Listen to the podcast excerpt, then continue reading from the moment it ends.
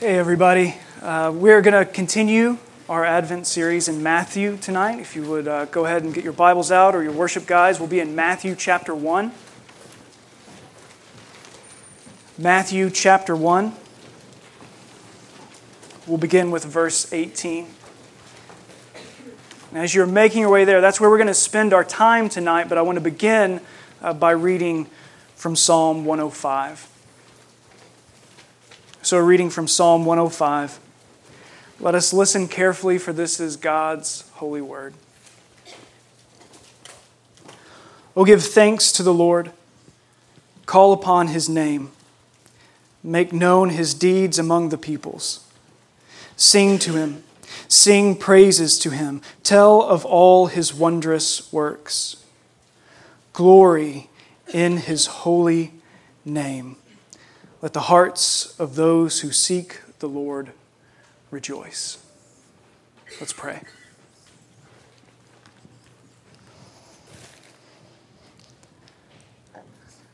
God, we are desperate for you, and we are desperate for your word tonight.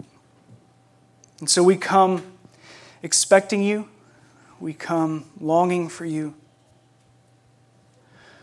And Lord, we ask that by your Spirit you would teach us tonight. You would confront us with your mercy and your grace, and that you would transform us, that you would renew our minds, that you would change the very way that we think, and in that, that, that you would change the way that we live, that you might be worshiped in all that we do. And so we, we dedicate this time to you. What, what you want to say to us, give us ears to hear it. And Lord, as, as we often pray, um, in this moment, the, the distractions that we have in our hearts and our minds, the, the things that are weighing on us, the things that are confusing us, the things that we are fearful about, uh, Lord, help us to bring them into this place, into this very moment, and to give them to you. And then give us the faith to trust you. So we, we listen now for your servants your servants are listening, so please, Lord, speak. Amen. So, on, on my mom's side of the family, it's, it's pretty large family. Um, not like in physical size, that would be rude, but they're, they, it's, a, it's a large, it's, there are a lot of people. That's a better way to say it. There are a lot of people on my, my mom's side of the family. That's because my grandmother on that side, uh, she's one of eight. And, and then they were, you know, they all got married, and then they had kids, and then they had kids, and now we're like four or five generations into this, and, uh, and there's, there's a lot of us. And so when we, when we come together for Thanksgiving and for, for Christmas, we actually rent out this uh, senior citizens hangout. I, I, don't know, like I guess it's like a hang, it's a hangout place for senior citizens in Benton, Kentucky, and uh, and we fill it up with all these people, and then about 10 years ago, Jess and I started dating, and, uh, and I brought her to one of those gatherings. And as a good boyfriend should, I was to introduce her to people. And I was really quite nervous um, because there's a lot of them. And although I had been going two, three times a year to see these people for 20 something years, I was nervous about getting all the names right. And so I would, I would just kind of sheepishly like bring her over, be like, this, this is my girlfriend, Jess. And then just kind of hope they would interject, like, and I'm Uncle Bob. And I'd be like, yes, Bob. And it's Uncle Bob. And I, yeah, good to see you, Uncle Bob. And then we move to the next person. And, and so I was just, I was, I was a little nervous just about getting all of those names right um, because it's a little awkward. It's like, you should know this by now. And that, which is what my mother would say to me, like, you should know this by now. Um, and sometimes I feel the same way about the Bible. Like, as though I'm sitting there and I'm reading, and the Holy Spirit's like, you should know this by now. You should really, come on. Like, you should. You, you should remember these stories. You've heard these stories all of your life, and I confuse things. And one of the things that was really confusing growing up was that you know, here's Jesus. Okay, Jesus He's the son of, and, and I could never remember if he was the son of Joseph or the son of David, because they say son of David a lot, okay? So just a little bit of credit here. Like I had heard that, and it went in somewhere and it locked in.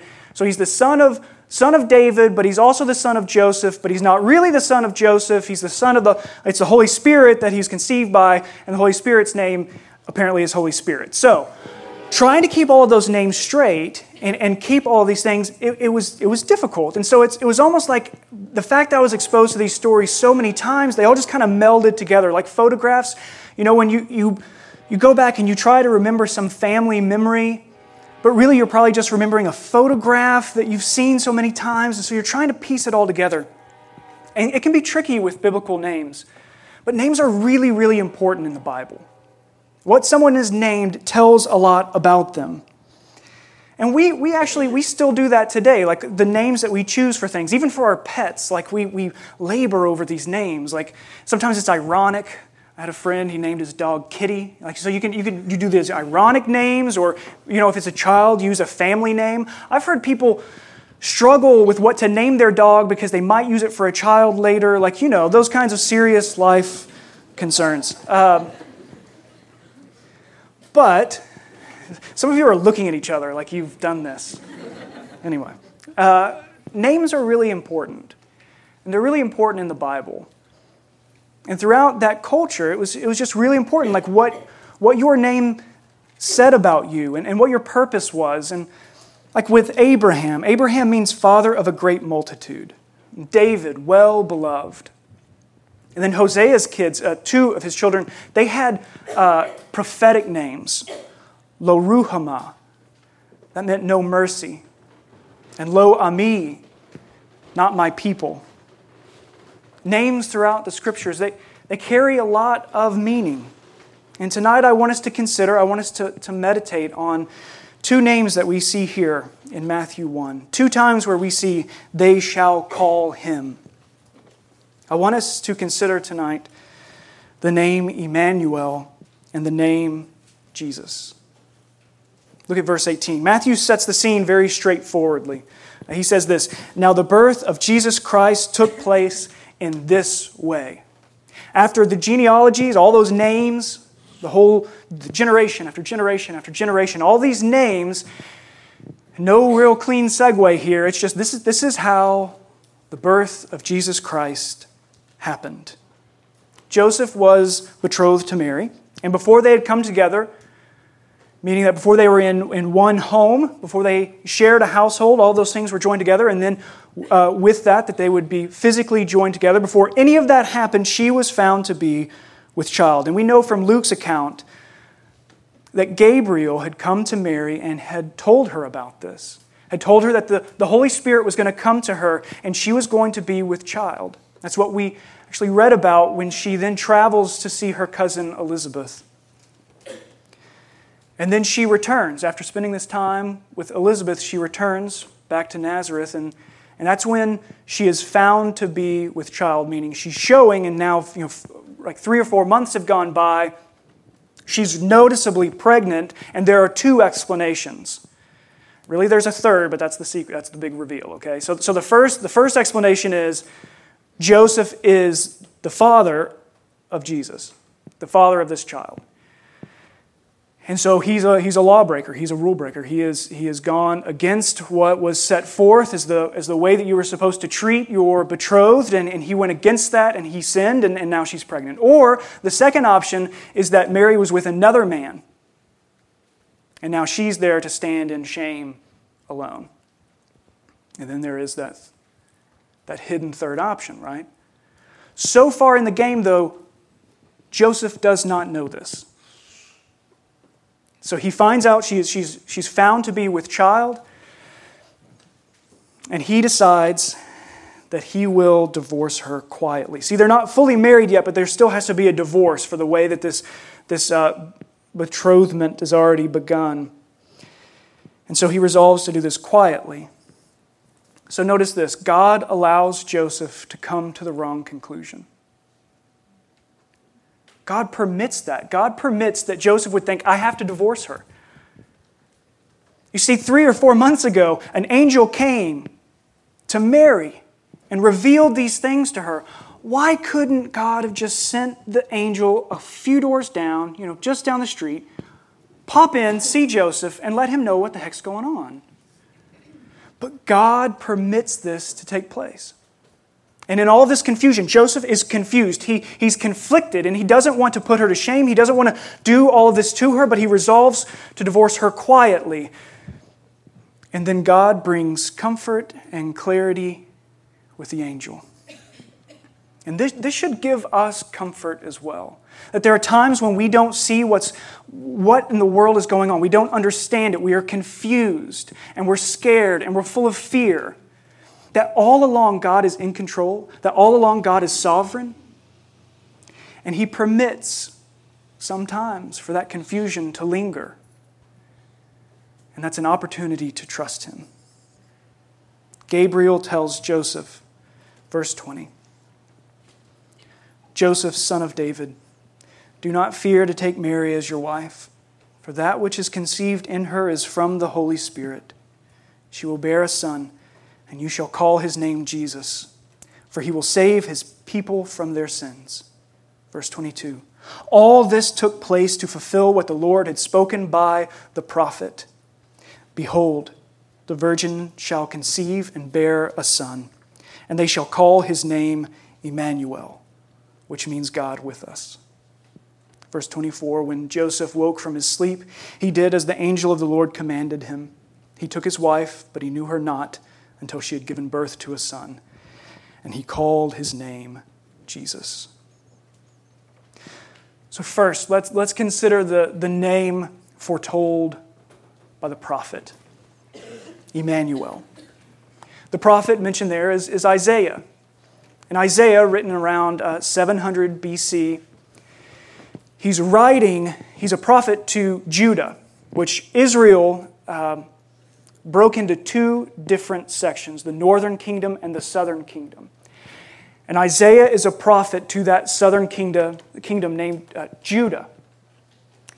And Ahaz is now the king of Judah. And Isaiah is talking to Ahaz because now the Assyrians are coming in and, and they're wanting to just topple everybody. And so the northern kingdom has uh, ponied up with Syria. Syria, Assyria, see how that happens? It's tricky. All right.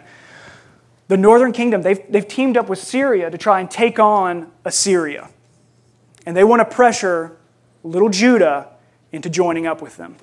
And so word has gotten to King Ahaz that this is, this is all going to take place, and he is scared to death. In fact, in Isaiah 7, it says that the heart of the king and the hearts of the people shook. They trembled like the trees of the forest shaken by the wind. That was the heart of the people. And so they were afraid. And, and Isaiah, Isaiah says, You can ask God for a sign. Ask, ask Him for any kind of sign so that you know that you can trust in Him. You don't have to, you don't have to side up with, with these other countries. You don't, you don't have to Trust God because He's going to protect you, He's, he's going to care for you, He's going to tend to you. He will defend you, He will save you, He will deliver you. And so all this is, is declared, and Ahaz says, I'm not, I'm not going to test the Lord. I'm not going to ask for a sign. And so Isaiah says, Okay, that, but he's, he's going to give you one. He's going to give you one, and it's going to be this Behold, the virgin will conceive and bear a son, and he shall be called Emmanuel. And that name means, as Matthew points out to us, to clarify, just in case we miss it, it means God is with us. Now, the people of Judah should have known. They, they should have known that God would be with them. They should have known that when you trust in the Lord, that He would be with them. They have history after history after history of, of how God had proven Himself, that He would be faithful. But the reason that they're shaking like trees in the forest when the wind comes is because they doubt their God. And as we come to Matthew chapter 1 and we see this genealogy, we see these names generation after generation after generation, the people should know that God uses broken people, busted up, broken, sinful people. He uses them to show how He is faithful. He uses the unfaithful to show that he is faithful. So, just like Judah should have known, the reader should have known as we see these generations and God's faithfulness to them, that God would refuse to abandon his people. Generations after generation testified that God refuses to leave his people. And that refusal, God's refusal to leave his people, his refusal to abandon his people, is made manifest in a manger. In a tiny baby, vulnerable. That baby, Emmanuel. They shall call his name Emmanuel, God with us. And before we can truly drink deeply uh, in the riches of this promise, this promise of Emmanuel, we have to realize and we need to confess that we need God with us. That the supreme need of your life, the thing that you are most desperate for, is God to be with you once we see that, once we see our deep need for God to be with us, then we see that this promise that God would be with us, that a baby would come, that a virgin would conceive a son, and that he would be called Emmanuel, that this is the longing of all our hearts. This is the incarnation. Um, a, a, show that uh, Jess and I often watch, uh, sometimes it stresses me out so much that I have to leave the room. Uh, it's called Parenthood. And, uh, and it stresses me out so much that sometimes I have to watch it from, from or I, not watch it, and I have to walk away, and then I hear it from the other room, and then it just sounds like people are fighting in my house. Uh, and I just, I want whoever's fighting in my home to leave. So really, it's more controlled anxiety if I see what's happening in front of me, and I can, I can kind of go through the storyline. And um, and it hits you right off the bat. Uh, it's a, it's a very dramatic show, and they take on some very real themes. And, and one of the themes, it, it all centers around this, this large family and then kind of the different uh, smaller families within the bigger family. And One of the families, uh, they, they have a, two children, and their youngest boy, Max, is diagnosed with Asperger's, and like right off the bat, in the, maybe even the first episode. And uh, one of the symptoms that, that kind of manifests is that he, um, he wants to dress like a pirate to go to school. And he just like is adamant about it. He's going to dress like a pirate. He's going to wear that to school, and that's just what he's going to do every, every day. And, and as the parents are so confused and, and they're wrestling with all of this, and then, um, then he, is, he is diagnosed, and they're trying to take all these things in, the dad is looking out the kitchen window, and he, he sees in, in the backyard his, his son Max playing in the yard dressed as a pirate. I'm not going to make it through this. Okay. So he sees his son back there, and he's playing, and he's dressed like a pirate, and he's so confused as what to, what to do. And as he's wrestling internally with what, what he needs to do to love his son well, he dresses up like a pirate and he runs out there and he plays with him. That's a glimpse of the incarnation.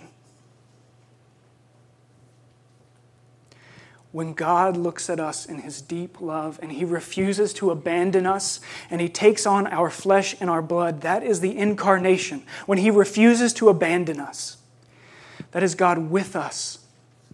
That is Emmanuel.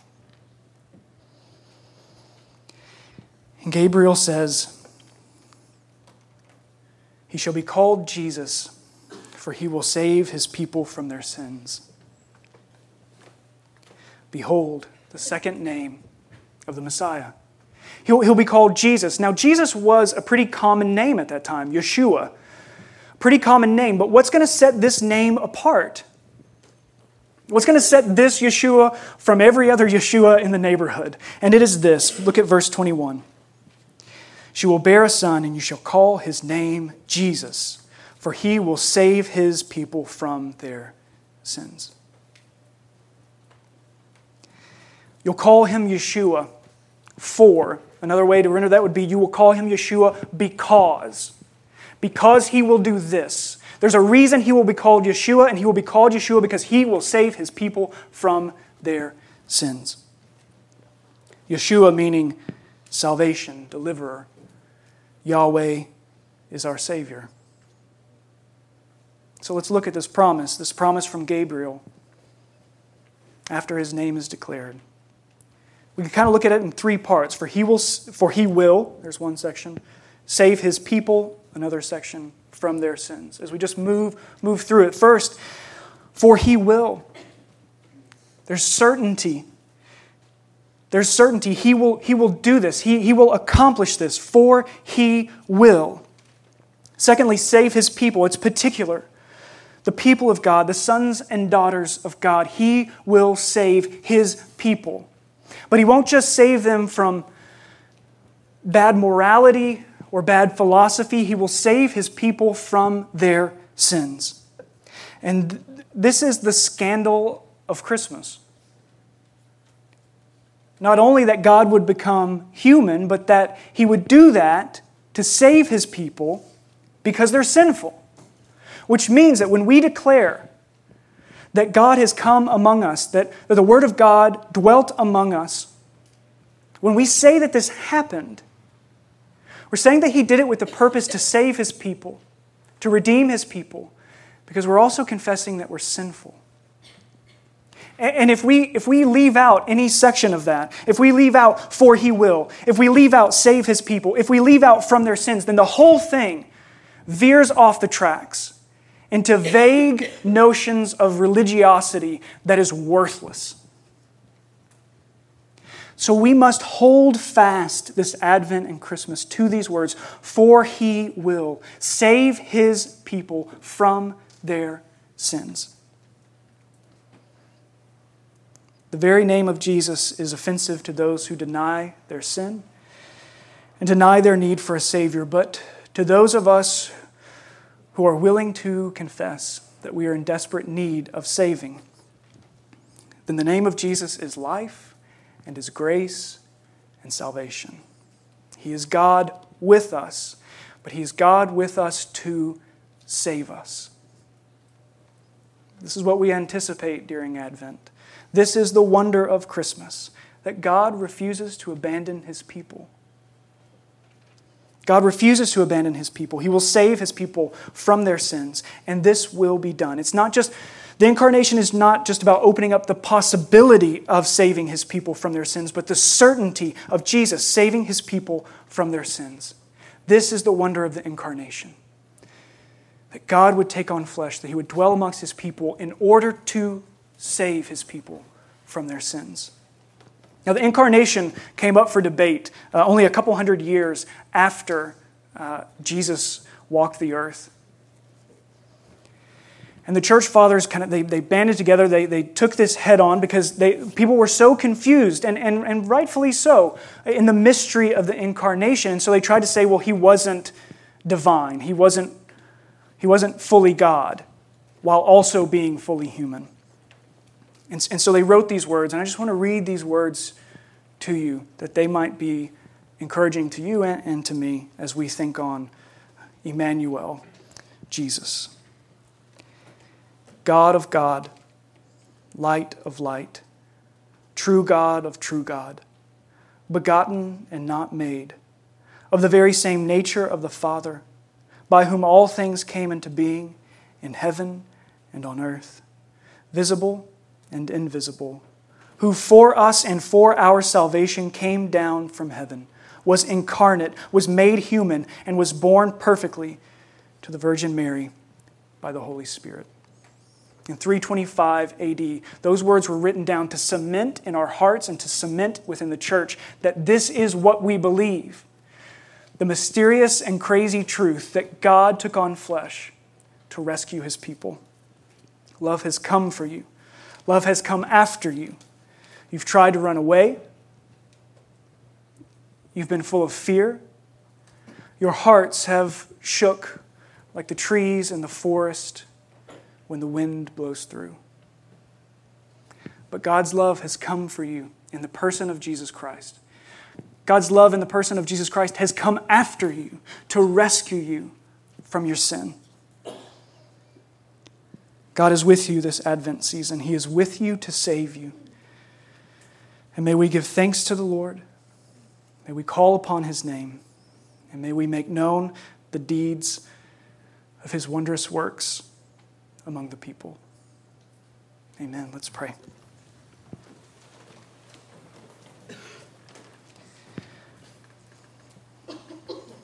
God, we thank you that you have refused to abandon us